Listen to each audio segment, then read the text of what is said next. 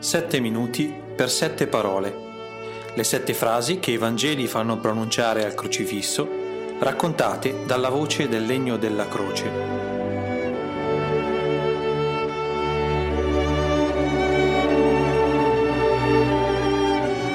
Quarta parola. Donna, ecco tuo figlio, ecco tua madre.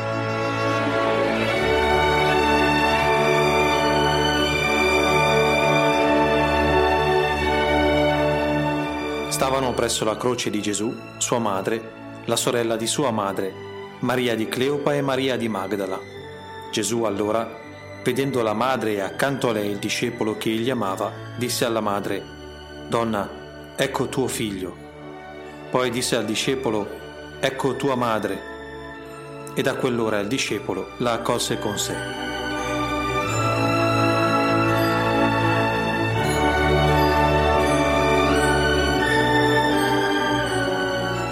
Ti sento pesare su di me come nessun altro aveva mai fatto. Deve essere un'impressione. Il senso di colpa per aver schiacciato il tuo collo, aver piegato la tua schiena e piagato le tue spalle mi confonde. Avrei voluto essere meno pesante e ruvido, più lieve e delicato. In fondo far del male a colui che mi ha creato è una condanna anche per me. Non c'è dispiacere più grande di quello per il dolore causato a coloro che si amano e da cui si è amati.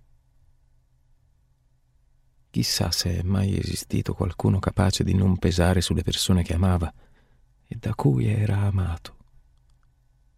Perfino tu, venuto per dare sollievo agli oppressi e ristoro agli affaticati, sembri ora un peso mortale per coloro che più ti hanno amato. L'unico discepolo rimasto sul Calvario è accasciato sotto il gravame del tuo dolore. Le donne che ti seguivano sono prostrate dallo strazio per il tuo patire.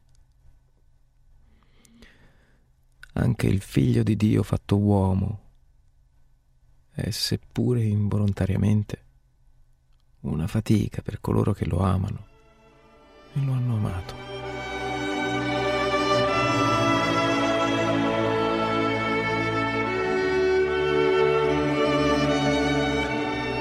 La madre sta in piedi, il volto è macerato e teso, le labbra serrate, non una parola, non un gemito, un sospiro.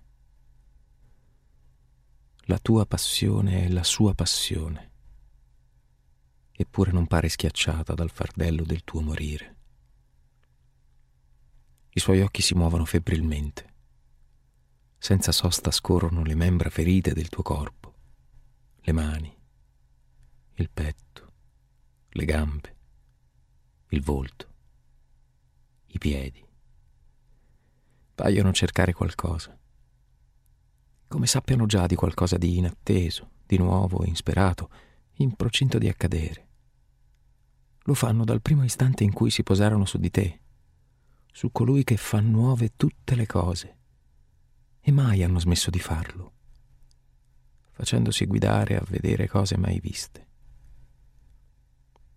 Lei, più che la fatica del portarti, ha provato l'ebbrezza del lasciarsi portare e dell'umile consentire al compiersi delle cose. Donna, ecco tuo figlio. Figlio, ecco tua madre. Tu esci dal mondo per entrare nella casa del Padre. Lo sguardo della donna lascia la dimora del tuo volto per prendere casa negli affetti del tuo discepolo.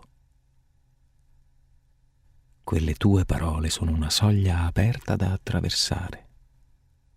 Inizio e fine, uscire ed entrare, nascere e morire. Come si esce da un utero per entrare nella vita.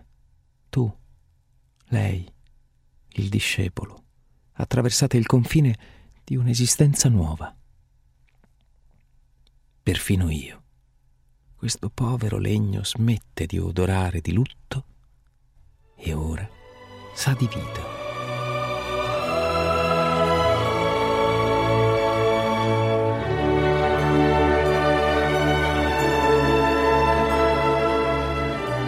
Se ogni morte scava un vuoto, la tua sembra invece colmarlo. Lo spazio tra la donna e il discepolo, quello riempito fin qui dalla tua umanità, viene abitato da una presenza nuova.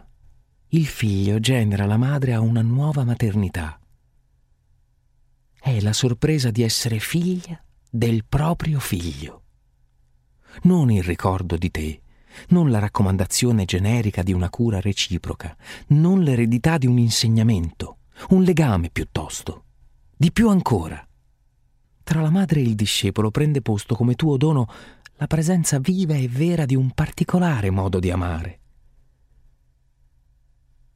Quello che hai scelto come tuo cibo quotidiano e che ti ha fatto chiamare fratello, sorella, padre, madre, figlio, figlia, chiunque cercasse la volontà del Padre. Non mi ingannavo. È vero, la tua umanità ha un peso unico. Quello di un amore che si realizza, prima che nel farsi corrispondere, nel suscitare il bene tra coloro che ama. Un peso, sì, ma che solleva coloro che se ne fanno carico e che rinfranca coloro che scelgono di portarlo. Un peso che rigenera, anziché consumare, e che ristora invece che logorare. Un peso infinito, un peso leggerissimo.